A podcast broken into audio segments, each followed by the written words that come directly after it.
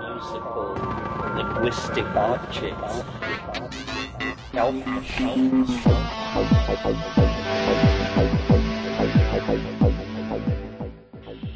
Greetings from Cyberdelic Space.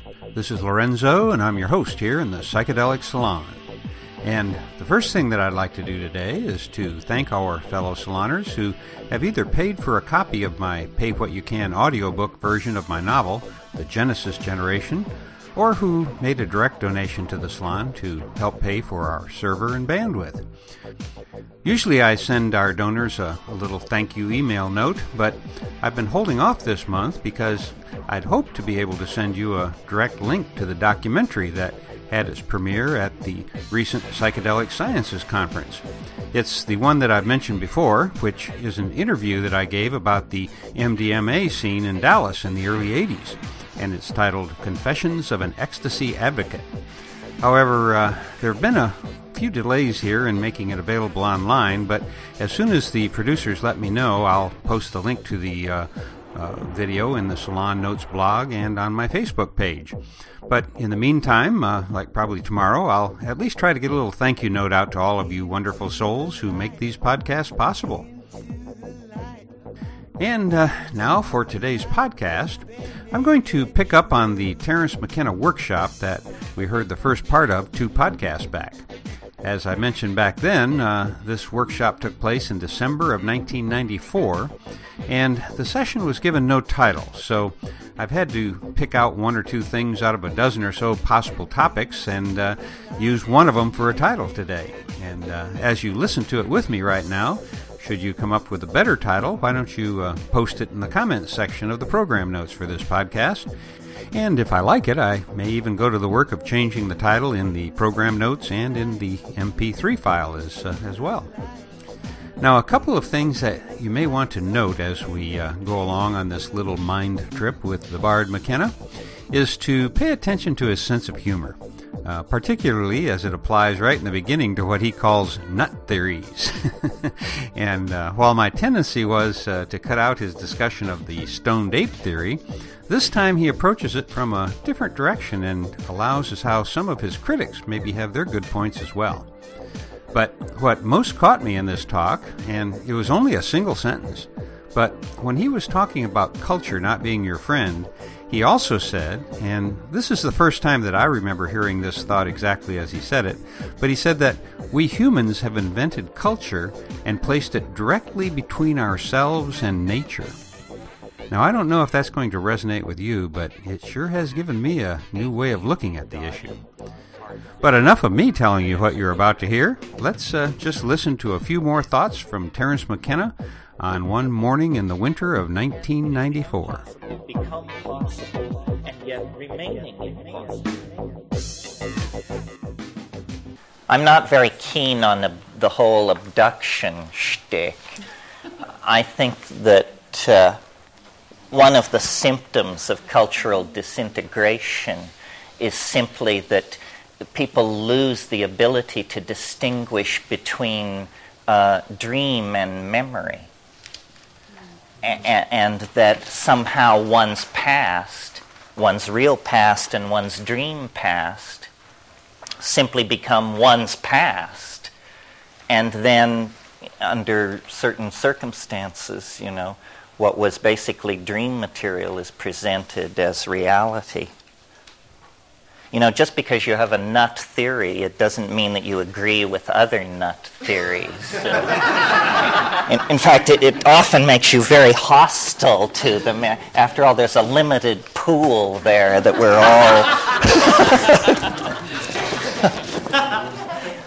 my whole my idea with psychedelics at, throughout my whole career with them was that they were the purpose was to go out into mind space and hunt ideas and uh, bring something back to show the folks around the campfire, something that would astonish and amaze us all. Well, you know, it's a narrow keyhole the mind. You can't, uh, You can't bring back a flower like the time traveler does in Wells' story. Uh, but so I found the only thing I could bring back, not being graphically endowed, was ideas. It's a very mysterious business, the, the revelation of, uh, uh, to mind of the world. Since the last time I talked to any audience, I, I finally understood an argument of my enemies that I had never understood before. Enemies in the, in the friendly, collegial, ideological sense. In other words, enemies. Uh, the countervailing theory to the evolution of consciousness, how it came to be so rapidly, as opposed to the idea that it was stimulated by psychedelic compounds in the early human diet, was, and I've ridiculed this idea to you before, the idea that uh, human beings throw things and because we were small and weak and we hunted very large animals, we learned to hurl rocks with great accuracy. And that this is a behavior not observed in the animal world. I mean, monkeys hurl feces in a generally downward direction to indicate displeasure, but their aim is lousy, uh, which is a very fortunate thing if you're an Amazon explorer. Um, but human beings can hit with considerable force an object up to 120 feet away. And uh, evolutionary biologists have fastened on this as uh, requiring so much coordination of neural material that there would be enough left over to invent Western civilization and explore the planets once you had this, uh, this thing down. Well, it always seemed somewhat preposterous to me. And I pointed out that it would make the big league baseball pitcher the uh, paradigm of evolutionary accomplishment in the human world if that standard were accepted. But now I understand the argument a little better. And it's, it's slightly deeper than I thought, because here's, the, here's what they were trying to say the first time it isn't the this neural coordination which is going on is really about planning. That it is an extraordinary thing to look at a rock in your hand and to make the calculation into the forward vector of the future. Aha if I hope, hurl back and impart a certain energy in a certain direction with a certain intensity. This thing will follow a path through space and will land somewhere with benign consequences to me and my side. And it's the key concept in here is plan. This is a plan. And animals don't do this. There are no plans in the animal world.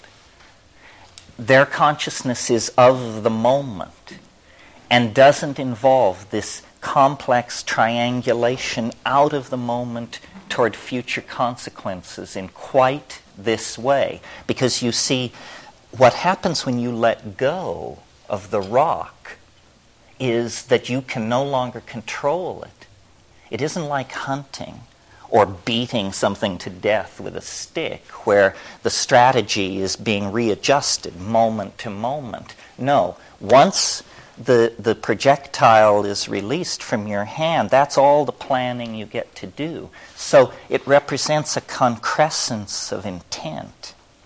And this building toward a concrescence of intent, this plan making, then is the tiny flutter of the butterfly's wing that ripples out through the chaotic universe. And the next thing you know you know the kings of babylon are issuing their codes of law and slaves under the lash are erecting cities and uh, you know the stars are being brought into a mathematical model so forth and so on. Well uh, I just wanted to mention that. I'm also working on a second book at the moment where we're going to go back into the psilocybin theory of the origin of consciousness and uh, actually attempt to make a case that will demand attack.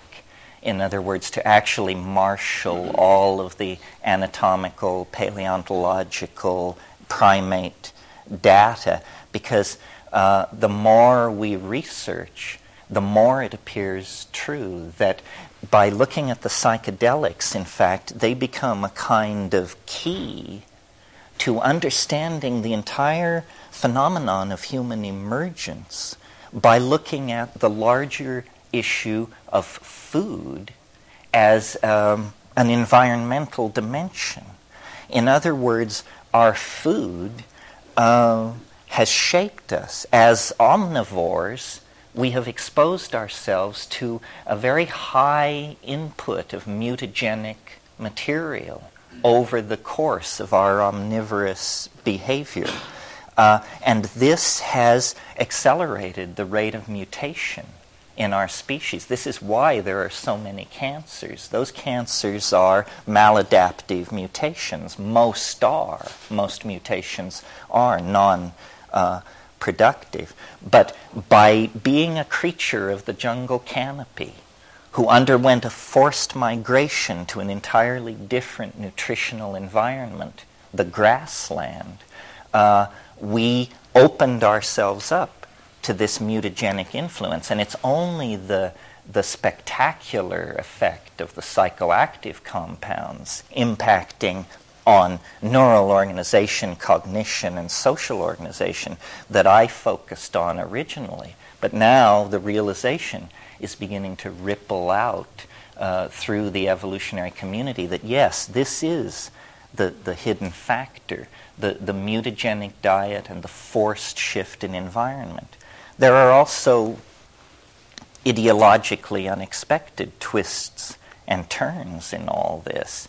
I've recently met a very interesting person. He's going to be my co author on this evolution book, uh, Philippe uh, de Vosjoli. Some of you may know him. And he is a lover of animals. Uh, this guy has made a fortune in publishing books on reptile care. And if you have a broken iguana, he's the man to see. but he pointed out something to me very, very interesting, which goes against p- prevailing political correctness for sure, which is that browsing ungulate animals have absolutely no interest in the behavior of other animals. They couldn't give a hoot. Who's interested in the behavior of other animals are hunting animals and that in order to successfully hunt an animal, you must, in a sense, be able to become it. You must be able to transfer your consciousness into it and imagine its motivations, its behaviors, so forth and so on. And so Philippe has convinced me that on one level, the earliest human consciousness was not human consciousness at all. It was primate ability to enter into the behavior patterns and psychologies of uh, other mammals in the grassland environment that it was predating upon.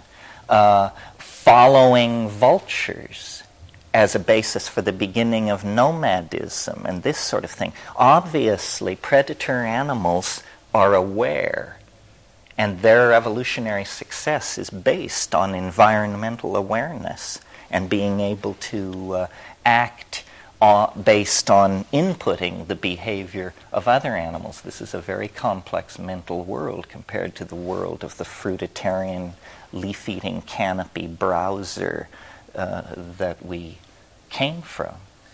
And then it appears, you know, that in a series of coalescing involutions of culture and neural organization driven by uh,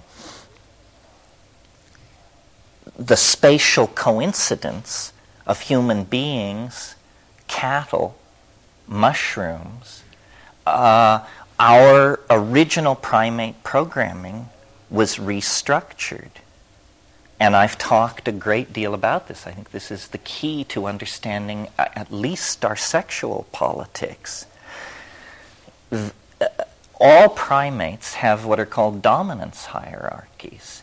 And this is where the hard bodied, sharp fanged males, young males, arrange everybody else to suit themselves the elderly, the sexually available females, the uh, young, homosexuals, the sick. Everybody gets told where to stand and what to do. This is how primates operate. This is how we operate. However, I think that for a long period in human beings, this was interrupted by uh, nutritional factors and drug factors in the environment. That, in a sense, a human society that is using psilocybin on even a lunar cycle of use is suppressing the ordinary pattern of male dominance, hierarchical dominance. It's not genetically touching it it's still there, but in the same way that if you give a population of aggressive people a lot of opium, aggression disappears. If you give a population of people a kind of psychedelic boundary dissolving aphrodisiac that promotes group bonding and erodes monogamy and so forth, then you get a different social ambiance than if that weren't present. And I think the secret to understanding our curious relationship to the angelic and animal worlds has to do with the fact that under the influence of this hormone slash enzyme, which was suppressing ordinary patterns of male dominance, consciousness underwent an extraordinary series of bifurcations. And language, theater, poetry, magic, religion, dance, music, ethical values, altruism, everything emerged, you know, sometime between 35,000 and 10,000 years ago. The Paleolithic, the pre agricultural era, uh, an extraordinary uh, period of novelty being uh, expressed and conserved in the biological world. The primate species, the hominids, suddenly just take the stage and through an amazing series of cultural transformations become a planet ruling species by 10,000 years ago. And then, not content with that, the process doesn't slow down. Uh, it accelerates. And this has to do with the fact that we have somehow created through language a kind of adaptive strategy that is so flexible that unlike most adaptive strategies, which sooner or later run into a blind box canyon and are just simply trapped there, butting their heads against the wall, you see it everywhere the mussels down on the rocks. And, uh, you know, most evolutionary developmental lines are dead ends. But somehow we broke free of that by ceasing to be defined by the physical body which is the stuff upon which evolution works, and placing between ourselves and our environment a, a new thing called culture, we began to mediate evolution. You know, evolution says uh, the infirm, the idiot, the lame must die culture says we have different values about this. Maybe yes, maybe no, but we will decide. Uh, e- evolution says, you know, you must be a scattered species, nomadic, and moving across the surface of the planet like an animal. Culture says, no, we have strategies for food sequestration and common defense, and we will build cities, and so forth and so on. And so, since about you know, pick a number, 10,000 years ago, evolution has not been the uh, the dominating factor, biological evolution. Instead, there is something else, which the word epigenetic has been suggested, meaning change not driven by genes, our genes are the same. If you were to be with a group of people active 10 to 15,000 years ago, they would look and just like you and I. We haven't changed that much. We've mixed the genes, but we haven't particularly added new ones or lost genes. But in the epigenetic realm, how many languages have been generated over the past 10,000 years? How many world religions have come and gone? How many systems of government? Uh, how many uh, theories of polity and society? We just furiously cast these things off. And beginning about 500 years ago, this phenomenon became, was embraced as a permanent aspect of human existence in Western Europe, and the concept of progress what became enshrined. And progress is the idea that this process must go on, be extended, and accelerated everywhere. And, and now it seems to be happening.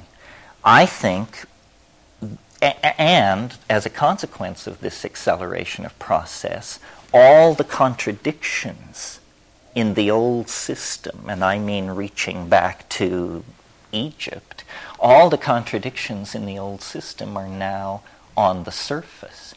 And uh, because I believe psychedelics are a kind of higher dimensional sectioning of reality, I think they give the kind of stereoscopic vision necessary to hold the entire hologram of what's happening um, in your mind. The old paradigm is, is gone. I mean, we can talk about how different parts of it died. You know, maybe not everybody knows the story of how physics, the paradigmatic uh, science of reason, turned into a place where nothing makes any sense at all, you know, and where stories are told so wild that a surrealist painter would flee from the gathering just shaking his head. That's physics. The very bedrock of the whole Western shtick has turned into uh, a, a place of of utter psychedelic contradiction and chaos. And the news hasn't reached biology and psychology. They're still operating under different paradigms. But what is keeping science alive at this point is the fact that it is able to whore itself to the marketplace.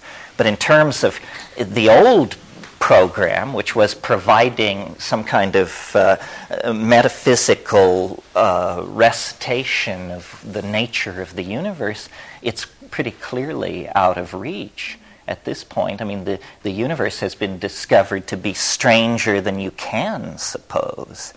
And what this means to the troops, which is you and me, the citizens of these linear, print created, scientism ruled, democratic industrial states, what it means to us is that you get your mind back. Uh, they have no need of it anymore. it's actually become a burden to them. I mean, yes, they struggled like hell to take it, but then they discovered that it really wasn't worth all that much anyhow the great thing about living in the twilight of an imperial decline is the permission that exists. You know, incredible resources lay before us, and very few people are looking over your shoulder and telling you what to do. I mean, the fact that this community has been able to persist and exist uh, I mean, this is the Orphic community. This is the tradition of descent, ecstasis, uh, sexual ambiguity, uh, so forth and so on, that reaches right back to Chalcolithic Greece and beyond. And shamanism is about shape shifting. Shamanism is about doing uh, phenomenology with a toolkit that works. And uh, no religion, no philosophy, I think, has ever gone very far down the road of understanding. Understanding is not really a collective enterprise. Understanding is an individual enterprise. And you know, you can read Husserl and you can um, become a Hasid or you can assimilate these group understandings that are forms of wisdom. But ult- ultimately, those are platforms for um, intrepid exploration. And now, at the end, I think, of this entire enterprise. I mean, I don't know whether I'm changing or the world is changing or both, but it has gotten so rich recently that it's like an enormous meal at some over reviewed restaurant where you just have to push yourself away and say, you know, the spectacle is endless and amazing, and apparently it's all going to come true. And my impulse is to distance myself from it all. I mean, the, it is. Um, well, the mushroom said to me once, it said, uh, This is what it's like when a species prepares to depart for the stars. This is not unusual. I mean, the earth quakes, the oceans boil, the planet came into existence for this all life for over a billion years has been pointed toward taking this step. You know, leaving the oceans for the land was dress rehearsal for what will now be done. And, you know, it's chilling because it's so huge. I mean, you don't even know, well, it's just enormous.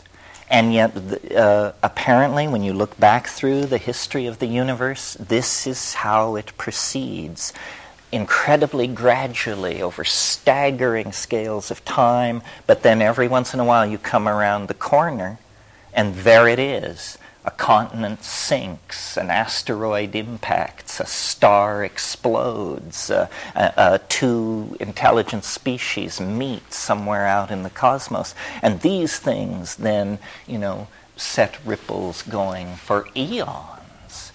Yeah. I'm curious what this has to do with psychedelics because it seems to me that, you know, when you use psychedelics to break down perceptual barriers, mm-hmm. that's one thing but there's such momentum going on in the world today that things are breaking down without psychedelics, although it may appear psychedelic in terms of the way you see it. Do you see what I'm getting at? Yeah, I do. You know, I mean, so at this juncture, have we transcended psychedelics?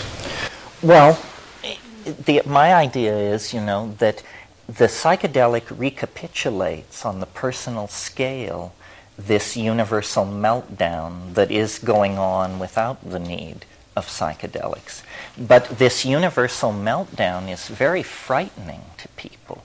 Uh, most people are, are pattern oriented and nostalgic, and they, they are, it scares them. And I think psychedelics are a way to, it's sort of like doing calisthenics in preparation for the marathon at the end of time. Uh, you know, uh, pe- people who have taken psychedelics should be in a better position to assure, reassure everybody else. They'll just say, well, you know, people say, the laws of physics are breaking down. You said, look, I've seen it before. so, and, and in a way, this, this thing, this event which wants to emerge, we think of it as quantized in a single moment where the, the shift will happen and it's like the glory or something. But in a way, our job, if we have a job, and I'm not sure we do, but if we have a job, then our job is to anticipate this and to live it out before it happens. Somebody very dear to me said to me 25 years ago, My God, I don't know how they Actually, it was in the same conversation where they said history is the shock wave of eschatology. How anybody could say that in 1975, I do not understand.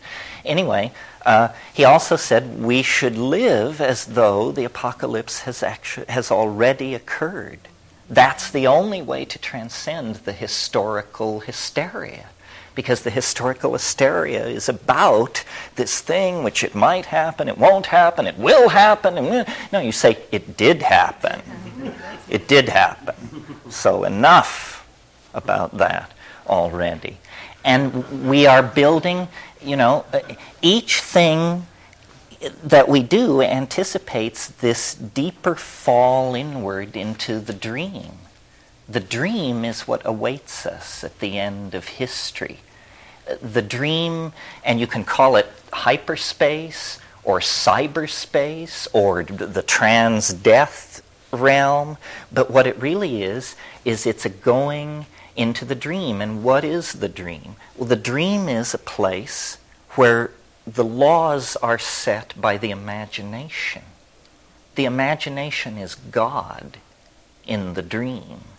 And if there is a way for us to mirror our highest aspirations, in other words, to inculcate the God image in ourselves, then it's by becoming the masters of our dream and then creating through drugs, technology, magic, who cares, the details come later, creating a way to share that so that we each then are a God with an open office doorway to all the other gods who wander through looking at the, the, the cosmogonies that we produce as art. I was thinking about this this morning because I was thinking, you know, what am I going to say to these folks? and I was thinking about the, the Platonic triad of the good, the true, and the beautiful. And so, sometimes people have dissed me and my obsession with hallucination because they say, you know, well, LSD doesn't really cause hallucination, it causes insight and uh, complex thoughts, but why are you so focused on visual hallucination, which I am? I mean, I just, if it doesn't do that, I'm not interested. Uh, and then I thought the way into it is Plato talks about the good, the true, and the beautiful. But the key concept is beautiful because good, it's abstract. True, it's abstract. But beauty is felt, perceived with the senses as music, as painting, whatever it is. And so the, the bridge to the metaphysical absolutes of truth and the good is through the palpable realm of the beautiful.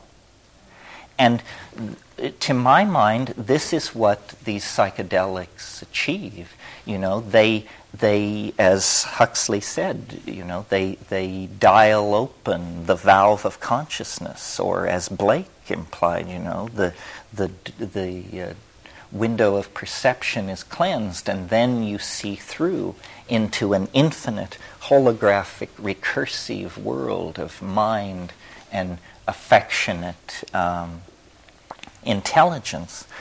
And somehow this mystery is in the body, and therefore outside of time, and therefore beyond, in some sense, the reach of culture.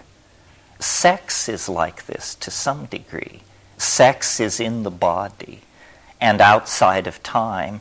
And culture spends a huge amount of its energy trying to reach sex, trying to contort it, push it one way or another, and has uh, you know, produced some pretty bizarre themes and variations, but generally speaking has failed. I mean, no society certainly has ever gotten rid of sex even though you know there have been societies ruled for a thousand years by men wearing dresses, but uh, it gave us some of the most ribald minstrelsy uh, around. Uh, so there is this mystery in the body, I'm now returning to the subject of psychedelics, beyond the reach of cultural uh, manipulation. And discovering this and exploring it is somehow the frontier of maturity. Culture is a form of enforced infantilism. You know, it's the last nursery, and most people never leave it. And they are perfectly happy to interpret the world through the reassuring nonsense of their cultural values, whatever they may happen to be. The reason psychedelics are so politically dynamite is because they cast doubt on this final cultural envelope of insulation. And they do it very democratically. It doesn't matter what your cultural conditioning is, it falls into question under the influence of the psychedelic. And then, for most people, that's frightening. Frightening enough that they don't, not only don't want to do it, but they are also keen to see that other people don't do it because they realize this is some kind of a doorway through which demons come. Disruptive ideologies, strange forms of music, bizarre behaviors, unpleasant fashions. Uh, it's all coming from the, this place where these people are messing around. And so there is an impulse uh, to close it off. And so there is, you know, a, a, a tradition 50,000 years old of b- shamanism slash bohemianism. Uh, people who are deputized to be weird and are told, okay, you be weird. We'll give you a hut at the edge of the village. You're, you be weird, and if we need you, we'll call. That's the, basically the role. No, don't we'll call you, you know. I mean, the, the political position of shamans is fascinating in these societies because they share it, but they are not of it, you know, and they're only asked in when things are really desperate. and, and I think, you know, bohemianism, this Orphic tradition I've talked about, this that goes back way, way back, is the continuation of that. And so we here represent, to some degree, a self selected group of these Orphic eccentrics, which, uh, who carry this charge of otherness. In many languages, the word shaman means go between. Go between. Shaman moves between levels and it, the mythologies differ, you know, either into a spirit world or an ancestor world or a, an animal world, but the go-between. And uh, now let me see if I can tie this all up. Oh, I know. I wanted to follow this thing out about the suppression of male dominance through chemicals and diet and psilocybin and all that. The reason that is fascinating to me, aside from the fact that it answers some real conundrums in, in hominid evolutionary arguments, is that it then has an implication for the present because we are the, the damaged heirs of this of a damaged cultural style which has been practiced now for about 7000 years. And you know there have been various corrective measures all failures i think uh, Christianity, Christ, a corrective measure, somebody who comes who says, you know, don't do it that way, you know, and they get rid of him, and within 50 years, the church he founded is dealing real estate. And, you know, then you get it in Islam, another corrective effort. But these things have not worked. The cultural style has been too toxic. And with the rise of modern science and the acceleration of the toxic consequences of bad ideology, we now come to the 20th century. And throughout the 20th century, there has been an impulse, yeah. What means bad ideology? Ideology that has consequences that are bad for the environment and, uh, and the gene pool. Who knows what is bad for the environment? Well, nobody knows absolutely, but when you think about things like plutonium and nuclear weapons stockpile, I mean, I agree with you that in the largest picture, moral relativism makes it impossible to say anything about good and bad. But I'm not that morally relativistic. I think biology should be preferred over its absence, and that intelligence should be preferred over its absence. Um, so I'm in the, in, and because I think the universe wants to preserve novelty. I mean, that could actually be the basis of a kind of ethic. Bad is that which destroys novelty, and good is that which promotes it. It sounds awfully progressive. I remember the first time I was in Pakistan and I caught this rickshaw into Lahore, and this guy was pu- being pulled by a human being, you know, muscle power. And this guy said, "Oh, you're an American, this and that." And he, and he said, "You know what's?" Re-? He said, "This country is screwed up. This country is really screwed up." And I said, "Well, what's wrong with it?" And he said, "You want to know what's wrong with it? Progress. Too much progress." And this was a man who made his living pulling people around in a rickshaw. So you know, it, it's a, a, relativistic thing. But but what I wanted to say was. Um, there is an intelligence in the species that is deeper than the societies and the systems that we erect to rule us. And this wisdom of the species can make enormous changes in the evolution of the mass psyche, such as the Renaissance, for example. And in the 20th century, this has taken the form of what I call the archaic revival and one of my books is called The Archaic Revival. The 20th century, which is a vast stage crowded with different kinds of competing social phenomena, art movements, so forth and so on. Nevertheless, I think the entire thing is illuminated by the notion that what it is about is an impulse toward archaism that in the sciences, the arts, everywhere, the archaic ideal is raising its protean head. And it begins with Freud in the early years of the 20th century, discovering by interviewing these Viennese bourgeois housewives that, you know, m- human beings were brutes and that, you know, incest, rape, all the stuff was right below the surface. The rediscovery of. Uh, of uh, the beast. And, you know, certainly Germany developed that theme up into the 40s. Meanwhile, uh, people were bringing African masks to Paris, and Cubism was basing its early theory on the deconstruction of primitive art.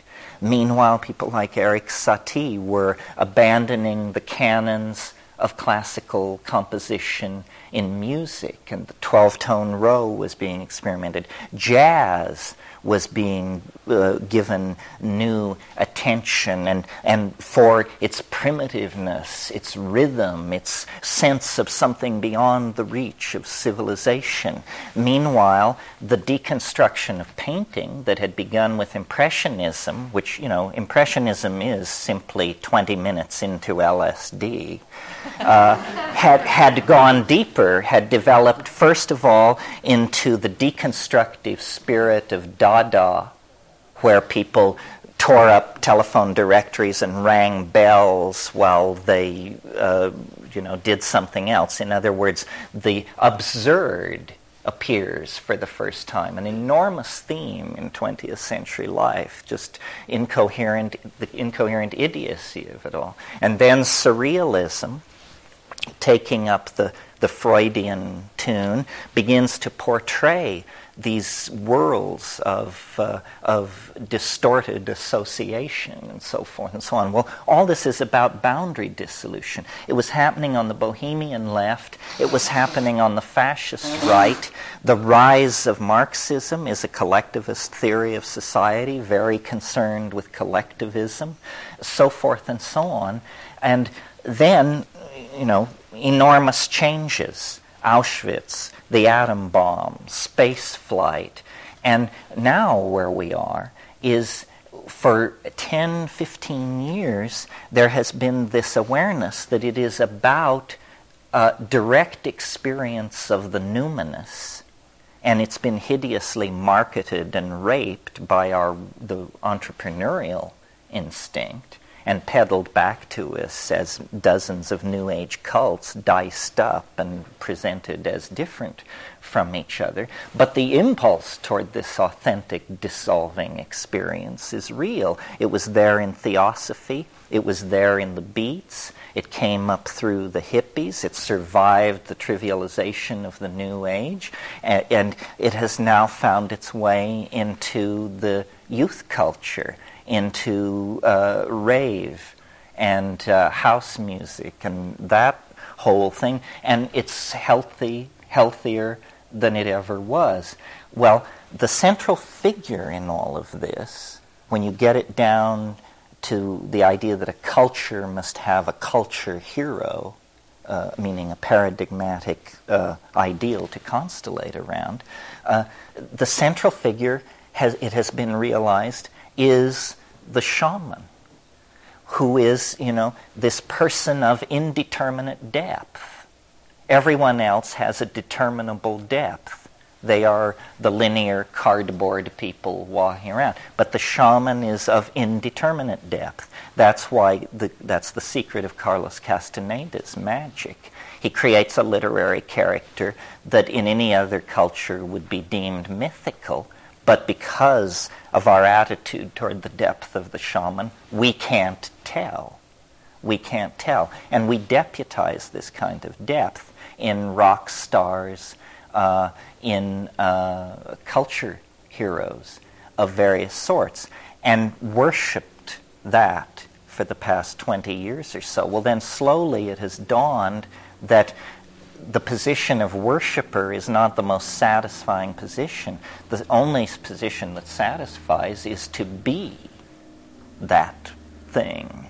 And what that and then at that point you're at the psychedelic crossroads, I think, because you will either make a uh, how do uh, how can I put it?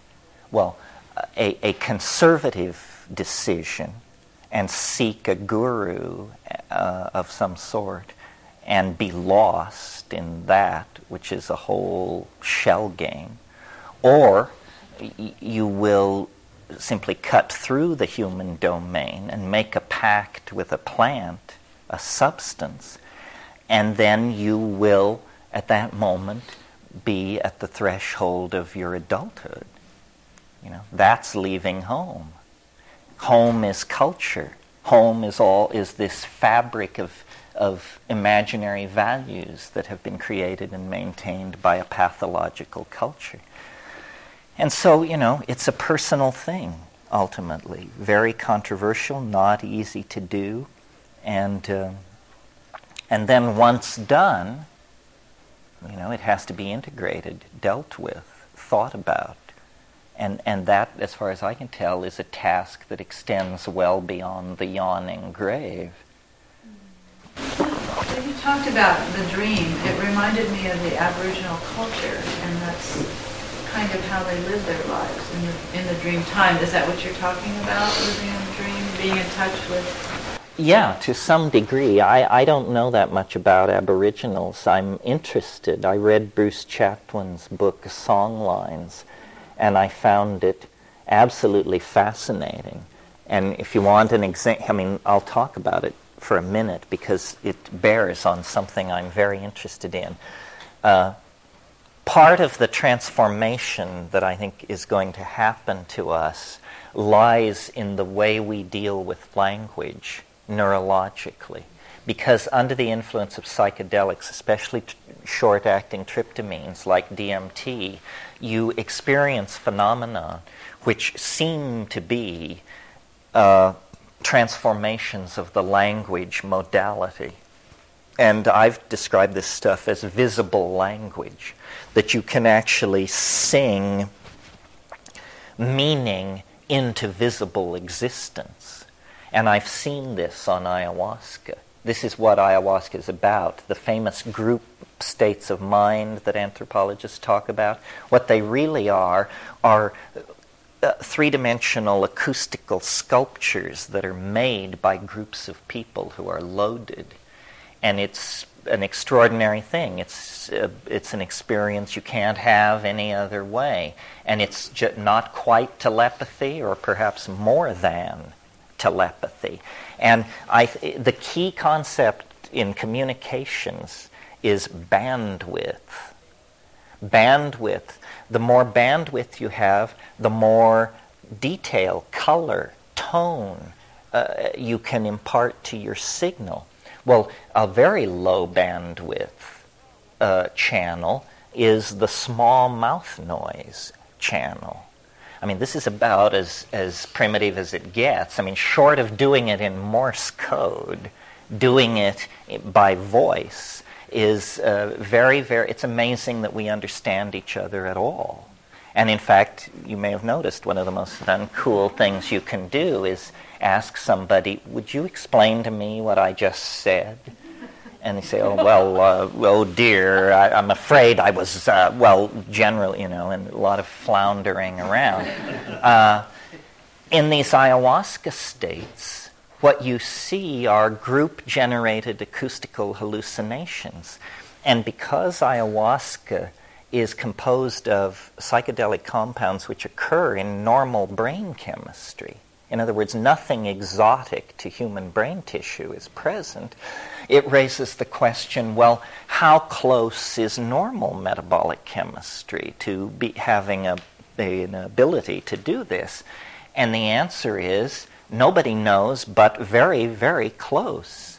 The pineal gland produces adrenoglomerulotropin, which is a beta carboline. Uh, 6 methoxytetrahydroharmalan occurs, or maybe it is adrenoglomerulotropin, I can't remember.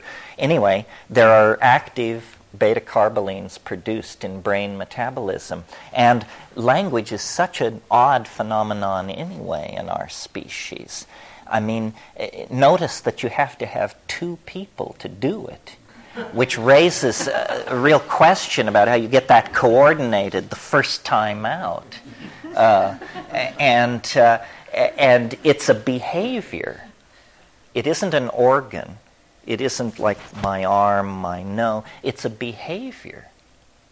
And a learned behavior. And yet, a behavior so much more complex than any other behavior you ever ever learn. I mean, if you could, if the average person could walk like the average person could talk, they would be a prima ballerina of the Russian ballet. It's very interesting that we have such facility for the linguistic enterprise and uh, how, ev- how it evolves.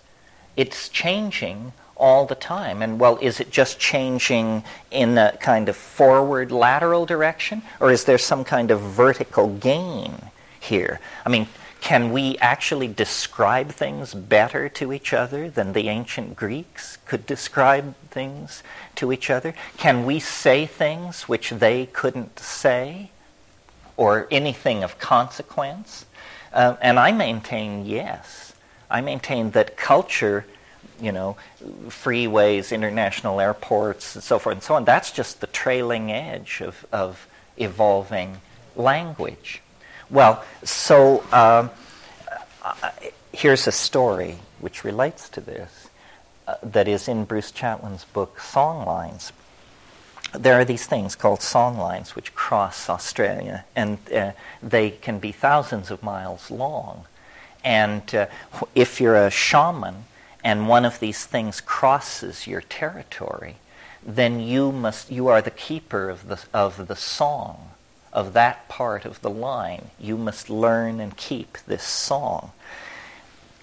There are 137 Aboriginal languages in Australia.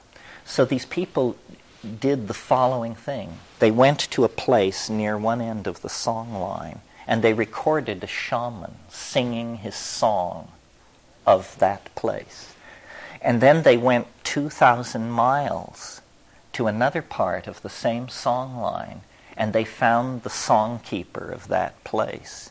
and they played the guy's song for him. And it was in a language he didn't speak, and he had never been away from his own home. He had never been to this place. So he listened to the song, and after a while, he began to sing with it. Not the words, but the melody.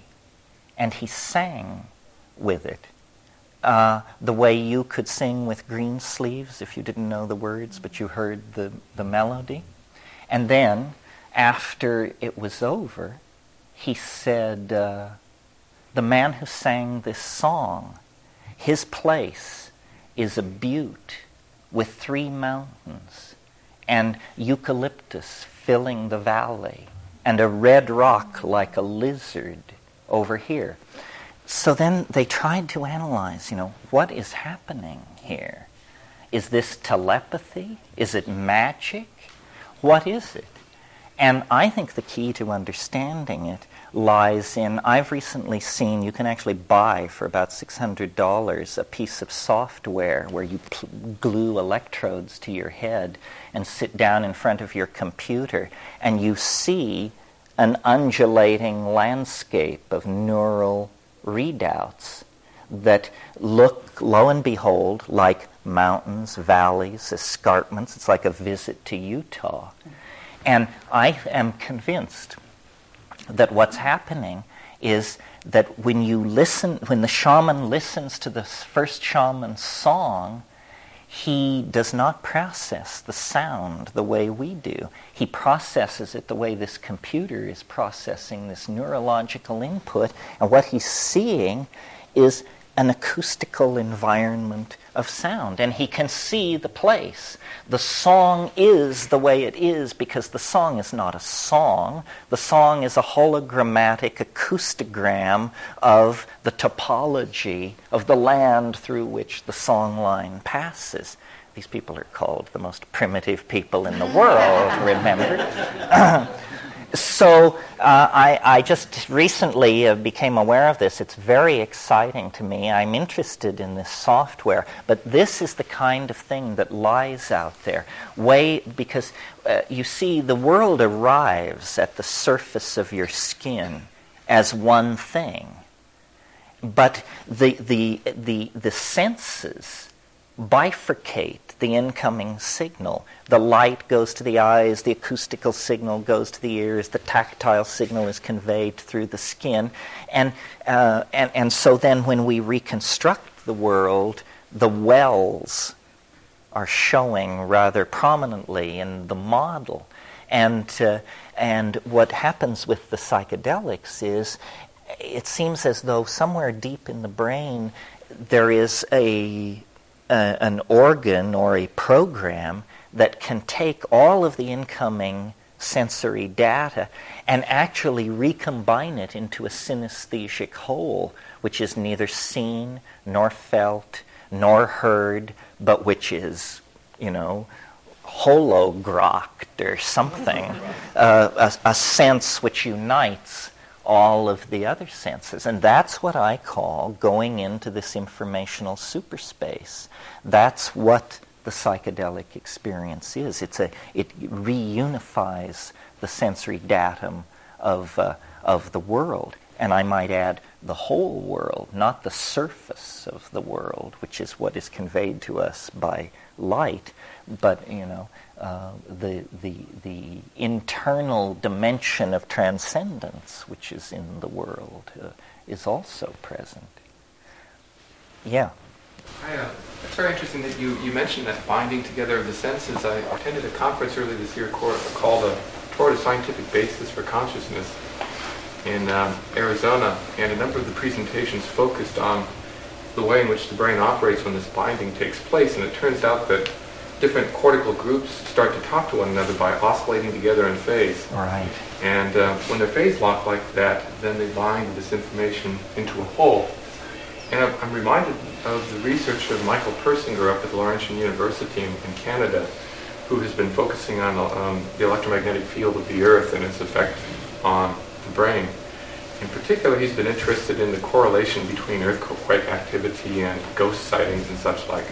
But he's pointed out that the, the Earth's magnetic field is ringing like a bell, and that the main power of, of oscillation is around 10 hertz, which is um, uh, happens to be the alpha rhythm in the human brain.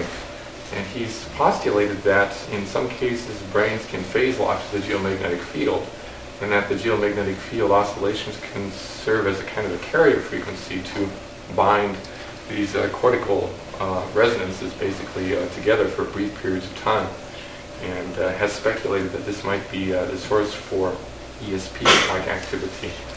Are you familiar with that, that theory? Uh, yeah, I, he wrote a wonderful book called Space Time Transients and Unusual Events. Uh, he's been very creative with uh, using the electromagnetic field as an explanation for all kinds of things, and I'm totally open minded to that. Uh, his work is very interesting. It does seem to be true that along earthquake faults you do get piezoelectric buildup and release. And, uh, you know, the world is full of bizarre phenomena. Some of you may have seen in Science News last week, for the first time, they have confirmed these enormous blue and red lights above 75,000 feet in the atmosphere. Airline pilots have been seeing these things for years. Nobody, there was no theory, nobody knew what they were.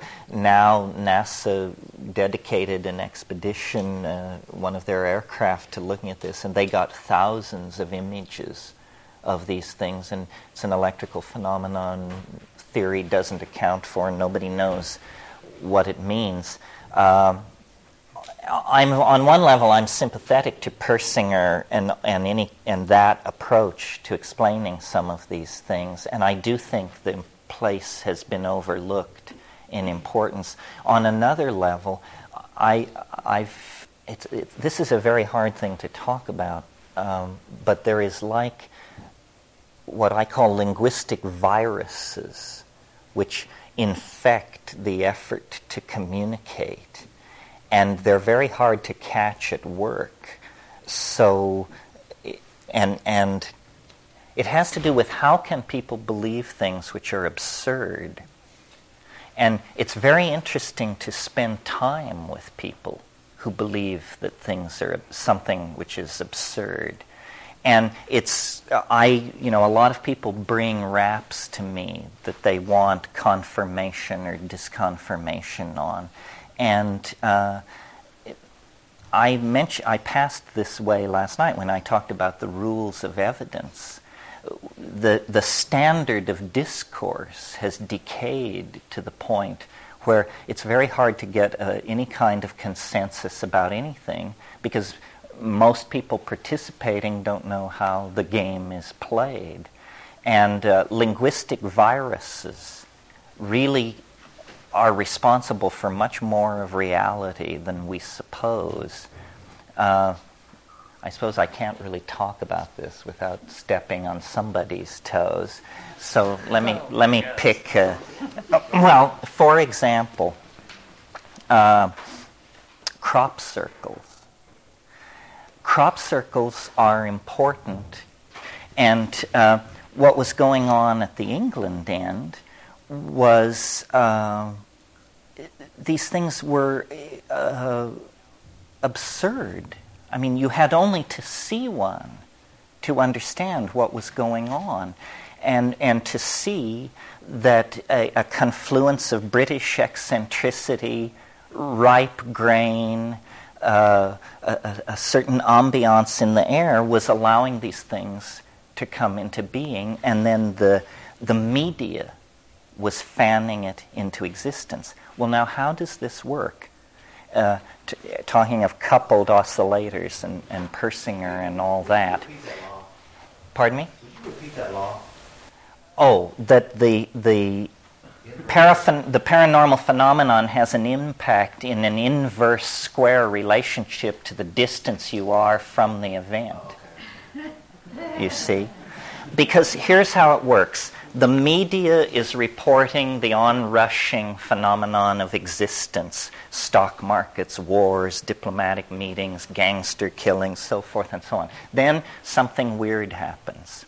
Now, I have a job, you have a job, we note that something weird has happened.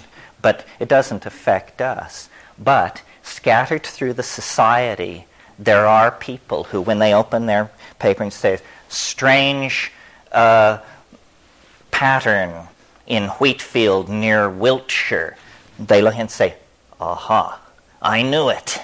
This is what we've been waiting for. This is the sign. And they jump in their car and they drive to Wiltshire to look at the crop circle.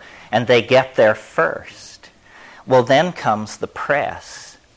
And they say, well, what is this? Say, well, the farmer doesn't know. And everybody's standing around. And finally, the weird person takes courage and says, Well, actually, I've been studying a peculiar form of biological energy for some 30 years, and uh, my theory, uh, and you're off and running at that point. And uh, so weirdness attracts weirdos who then interpret the weirdness very weirdly because they came with sharpened axes to grind you see. And uh, it, it, the crop circle thing was a test case for this. This is why I spend so much time on it. It did no credit to anybody. The occult just went sailing over the edge. and science hardly behaved any better because there was this guy. If any of you are interested in this, there's a wonderful book called Around in Circles by Jim Schnabel that goes into all this. But there was a fellow named Terence Meaden who was a meteorologist. And when the first crop circles appeared and the, the weirdos began talking about telluric forces, messages from Atlantis, and so forth and so on, he jumped into the fray and said, Nonsense, nonsense. The, this is a meteorological phenomenon. In the warm days of summer, on the lee side of these certain kinds of hills, a kind of circular uh, low pressure wind can get going and uh, th- this is nothing to get excited about, and we've got the statistics and so forth and so on. And the press loved him. They loved him as much as the screwballs. And they would put him on, and first they would interview the mad people, and then Terence Meaden would come on and, and poo poo it away. So that was the first year of the crop circles. The next year, the crop circles became considerably more elaborate with arrows coming off of them and zigzags and so forth and so on. Bring Terence Meaden on to the scene. And he says, well, you know, the new field of dynamic instability indicates that the mathematical solutions to these breakdown states are very complicated and unusual patterns. And so then the next year, it was inconceivably complex, the crop circles. Meanwhile, you know, crop circle time is in the springtime. It's dead in the winter because the fields are empty. So, so Meaden had used the winter time to go to uh, the Institute of Electrostatic Physics in Nagoya and came back full of uh, talk about plasma, roving plasmic fields and uh, this sort of thing. And armed with the roving plasmic fields, no crop circle was too bizarre to not be proclaimed the product of natural forces. And, and this went on. And finally, BBC Two, and you know, you can think about this what you like, but uh, they made a crop circle in frustration with this whole thing. They made a crop circle.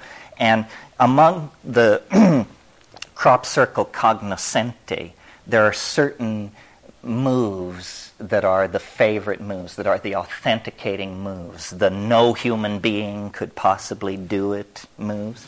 And so the, the BBC Two people made a very good crop circle. And they brought Terence Meaden out and uh, said, you know, Terence, we've just spotted one over here, and we'll get you right to the scene before the tourists get there. And they toured with him, and he pointed out you know, the distinguishing characteristics, no doubt about it. This is, and then they sat him down in the center of this field and they said, Terence, we made it. and, you know, it's a horrible thing, actually, to see a, a grown man cry. because, you know, I mean, he is devastated. But, and then, uh, you know, and this is just one of moments. You know, Rupert, my comrade in arms, Sheldrake, was one of the people who sponsored the contest that basically put the crop circles out of business because the claims were fantastic, you know. No person could do this, so forth and so on. So they, what they did is they, they got farmers to uh, donate 10 acre tracts of English corn, which is wheat, and uh, for 50 pounds you could enter. And everybody had to make the same crop circle, which was one chosen to have all the difficult uh, little schmiggies in it. And you could use no lights. You had to go into the field at 10 p.m. and be out by 4 a.m. And uh, at dawn, you know, the helicopters flew over with the video crews, and then crop circles were toured on the ground and awards were made. And this guy, Jim Schnabel, who wrote this book I mentioned, uh, by himself, in total darkness, in two and a half hours, made uh, the winning entry and it was a very close tie between him and a helicopter crew from a nearby air base who also made one. So, uh, and, and yet, and this is in, to some degree the whole point of the story, and yet there are people whose eyes fill with tears when I do this rap because they haven't heard. And it will never die now, I'm convinced. It's an informational virus loose in the world. And, you know, crop circles will occasionally appear, and, uh, but it was really a breakout that was so predictable from the unconscious that it amazed me while it was going on how many friendships were strained over this thing. Uh, Wasn't that kind of also a recapitulation of the history of the Catholic Church? and the fall of the Ming Dynasty. I believe. yes. There's like a, a, virus embedded within the virus here because part of what happens when these sorts of things erupt onto the media scene, and this is true for UFO, you know, whenever one of those outbursts take place, um, is that there's this incredible elaboration and, and, complexity that emerges in the kinds of stories that people are telling. The abduction thing would be the latest. By the way, Persinger is involved in that too by showing that electromagnetic fields to the brain can induce these weird, out of the body experiences. But in the case of crop circles, they've been reported for many decades, but they've not received much attention. They're just little circles that have a spiral pattern in them, and they've been seen around the world.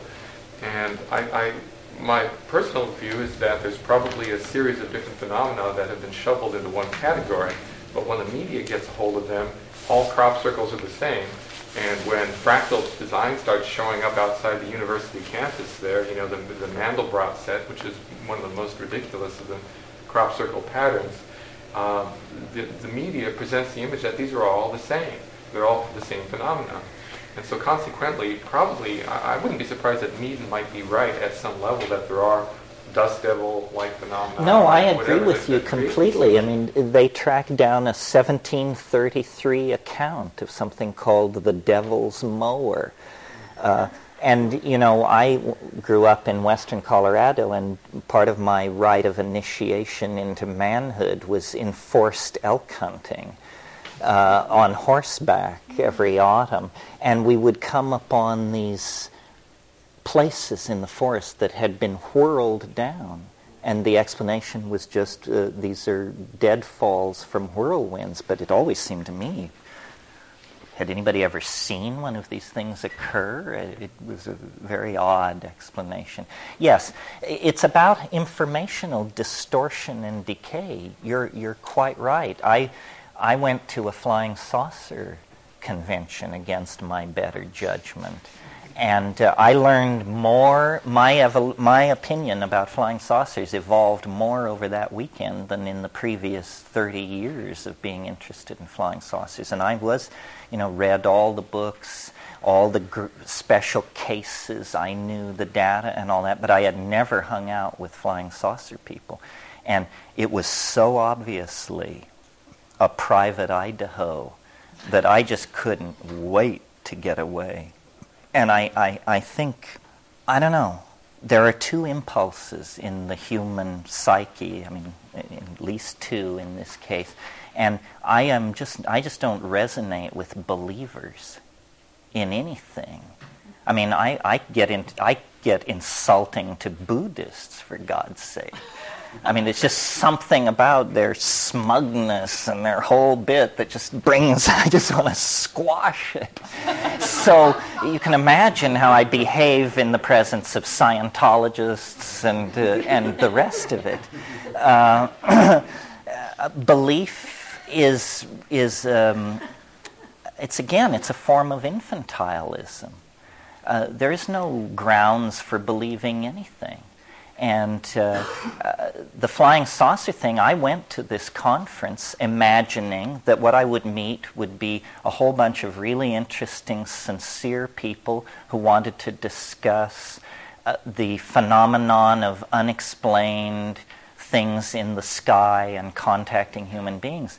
And what I found was, you know, booth after booth of people who had all the answers all the answers. Learn how a nearby planet reduced crime by 500%.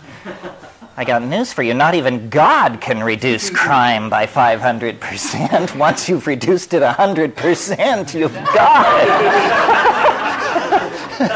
so I said, you know, this was the quality of thinking that was going on. And then there were a lot of really scary people in brown leather shoes with thin smiles and, and cheap suits who were clearly third rate, uh, semi retired intelligence hacks who were there to keep the flock headed in the right direction.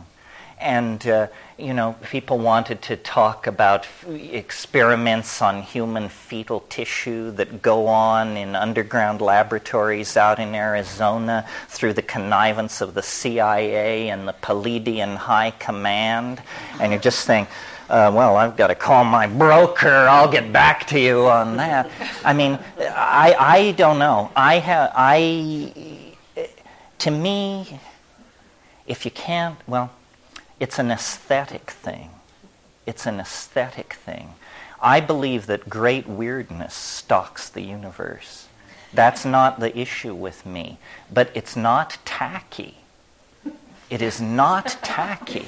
and people who wear low cut gowns with a lot of sequins on them and tiaras and pass out uh, flying saucer shaped business cards that's tacky. and, and so it can't be so. I, I know this. I've never been wrong. Uh, if, if intelligence fails, aesthetics will pull you through. This is, and you know, people don't like this part of me. I, I'm, I don't make it comfortable for other squirrels. I don't share the branch very, uh, very generously. Um, you know, a place where I've gotten into lots of trouble is with the face on Mars.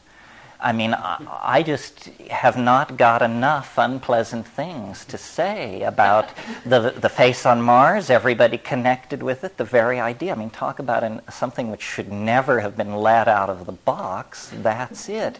I mean, the idea of a tchotchke 17 by 11 miles in size just gives me the heebie-jeebies. Uh, I don't want to know those aliens.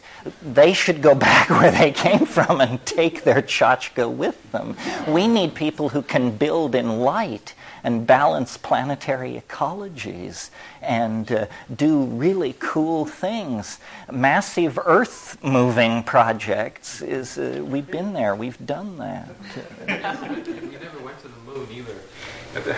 You know, books will appear on these, these subjects. One of the interesting things about UFO experience, though, and, and, and the other kinds of phenomena that you're talking about is the potential for the manipulation of belief systems. And this is something Jacques Vallée talks about in, in his books, that um, there's a kind of a sinister undertone that uh, the military is, uh, is bringing people in who are UFO diehards and saying, look at these documents, we can prove that there's this majestic group, and then pulling, snatching them back, and the UFO enthusiasts go out and tell the world about it, and, and launch stories about aliens under the desert in Nevada collaborating with the military. And the newspapers pick it up. They completely poo-pooed. Um, meanwhile, the, uh, there's, there's tests of uh, a new spy plane called Project Aurora that travels six times the speed of sound and it leaves this uh, blue, it's like a traveling blue ball of light that's clearly a UFO. And if anybody sees it traveling over the desert and picks up the phone and calls the paper, nobody will report it. They, they no, it's clear that those black black projects and Aurora is the one is being run out there, and that's very exciting. I mean, a plane that can fly to orbit.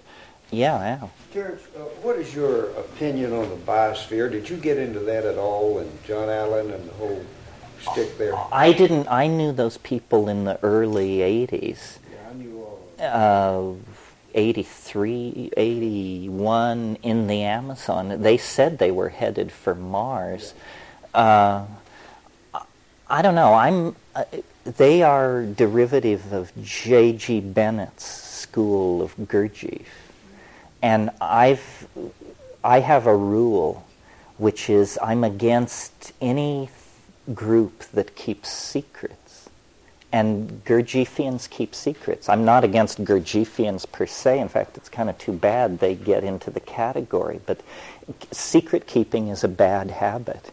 And uh, if you tell me a secret, I'll probably tell it. Uh, nobody ever told me not to say anything. Um, so, so my I've followed them with interest over the years it's too bad it's another thing led by a middle-aged white guy, but uh, you know they seem to have uh, they seem to have the pull.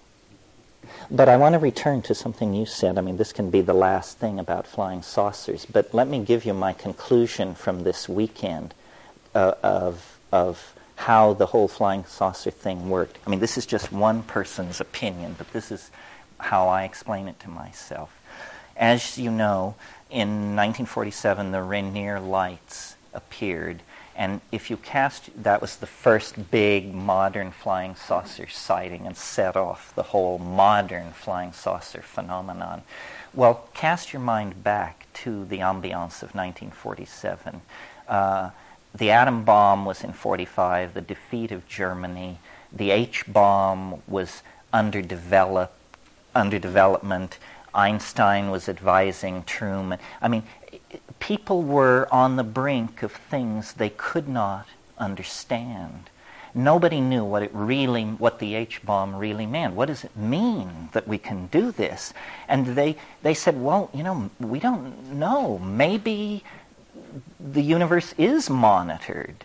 And what we're doing is so outrageous that maybe it will bring those who do the monitoring. And then they began to get these reports of these things in the sky. And they said, my God, this must be it.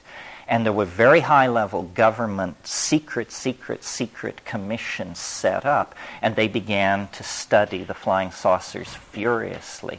And they penetrated all those groups. And they penetrated this flying saucer thing from one end to the other. And I'm talking 47 to say 54 and they studied it and they studied it and they t- Carl Jung was brought in and all kinds of people were brought in. And at the end of that period they concluded that what it was they actually understood it. They concluded that it was the cosmic giggle.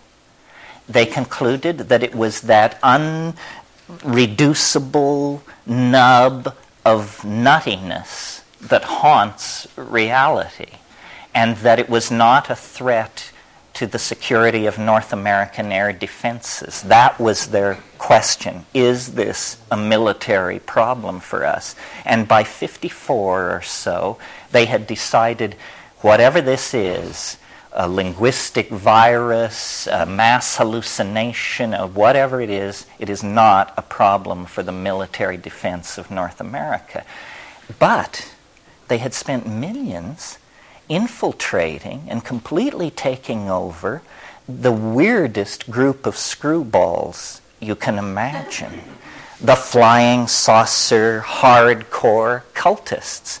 And they said, well, what, these people will believe anything. We know that because we've been to their meetings, we've read their publications. What should we do with them? Should we just withdraw all our agents and let them go back to whatever they were doing? And the answer was no.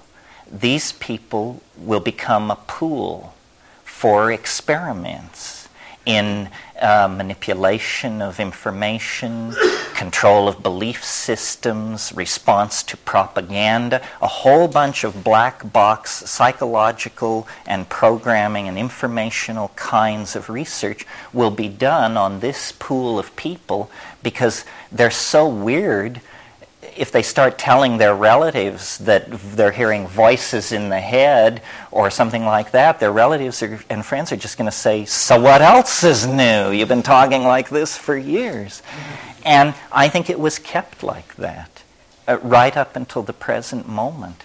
And, but I think it's very low budget. This is not high priority for the CIA. They're sending, as I said, semi retired guys in scuffed brown shoes who are definitely over the hill, but they shepherd the group along. And as you said, they release these outlandish documents and then they pull them back. And some guy comes forward and says it's all a fraud, and I know because I was on the inside and I was the one paid to tell you all these things. And then somebody else comes forward and says, no, he's a walk in and has an implant, and it wasn't that way at all. And it's sort of like the JFK assassination. You know, it, there is no bedrock there, there is no ground zero.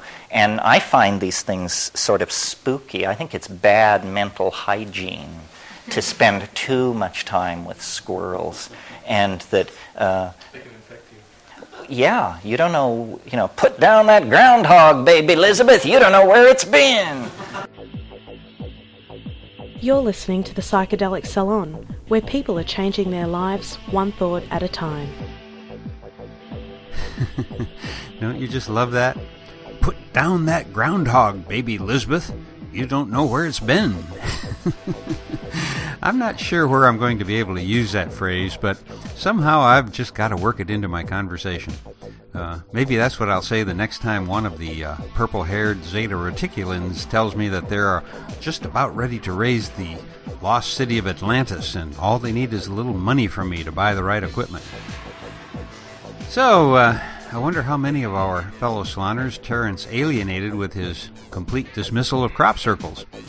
You know, uh, that's still a really fascinating area of inquiry, and to tell the truth, I've come full circle, so to speak, about crop circles, and uh, yes, the pun's intended.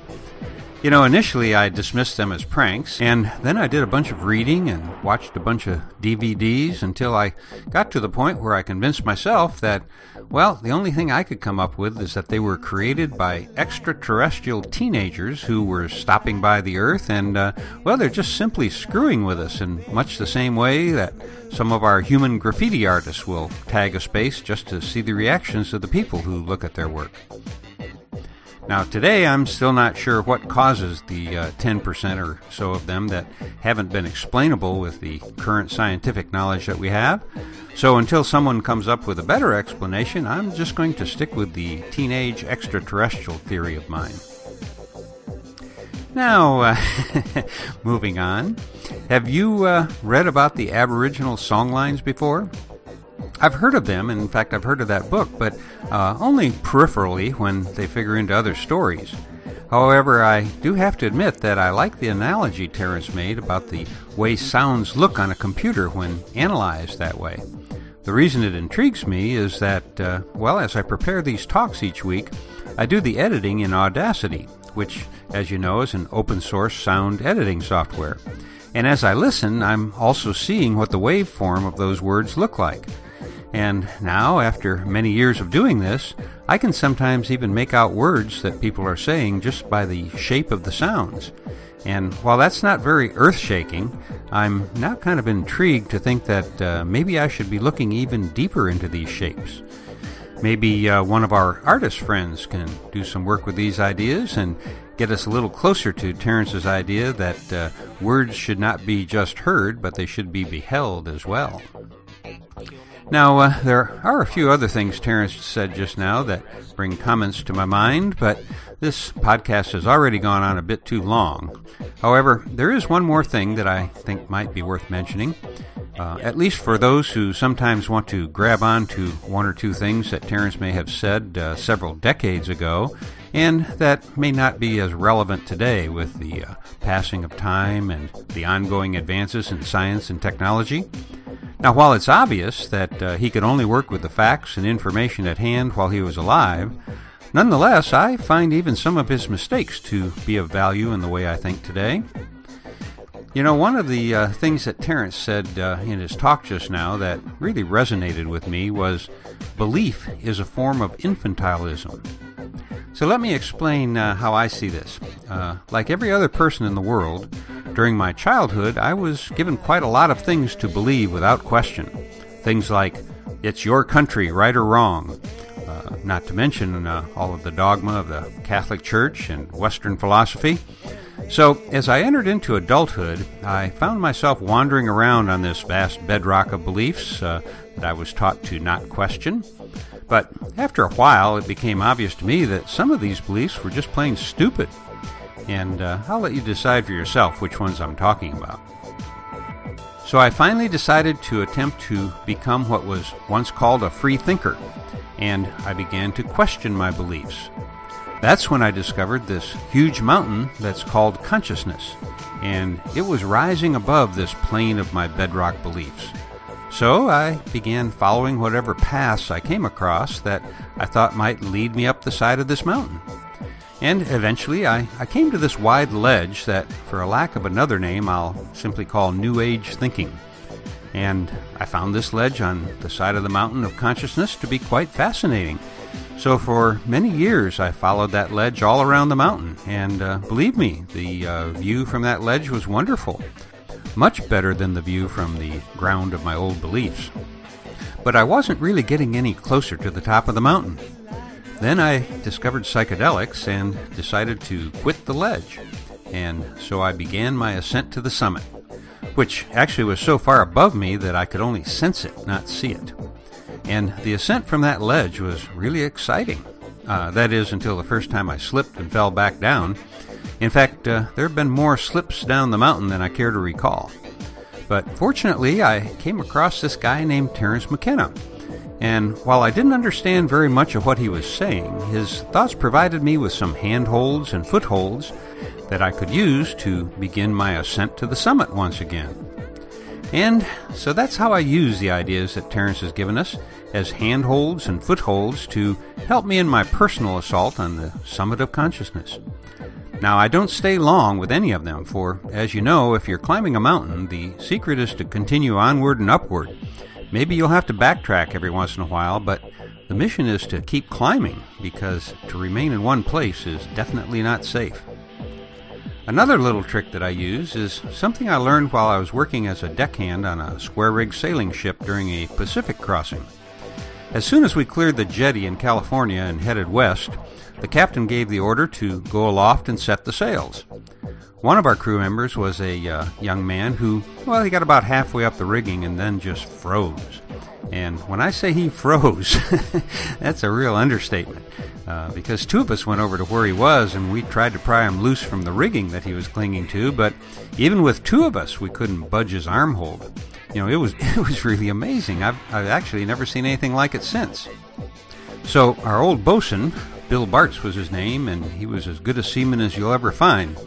Well, he climbed up into the rigging, and I figured he would probably just uh, put a line around the kid and probably cold cock him with a belaying pin or something so that we could lower him to the deck. And keep in mind, this is uh, all taking place about 40 feet above the deck and on a mast that was whipping back and forth as our ship rolled from beam to beam in a rather confused sea. Uh, and Bill Bartz was as tough a character as you'll ever find, but he had a different tactic in mind. He just climbed up to that young sailor and said, What's wrong, son? And he said it in the most calming voice you could imagine. So the kid said, uh, Well, he just got up to where he was. He took a look down and he just froze from a fear of falling. So Bill said, Here's the trick don't look down, son. Only look up and you'll be fine. And with that, the uh, young man looked up and magically just continued his climb up to where the rest of us were waiting for him. And after that, he never had another problem with climbing up into the rigging. And so that's how I look at my ascent to the summit of the mountain of consciousness. I can't see the summit, and I might even be shocked if I could. But for now, I just keep looking up and taking it one handhold at a time. And that's why the words of Terence McKenna mean so much to me. They are my handholds on this exciting journey that you and I are now on. So, what do you say? Let's keep climbing. But don't forget to always look up. and for now, this is Lorenzo signing off from Cyberdelic Space. Be well, my friends.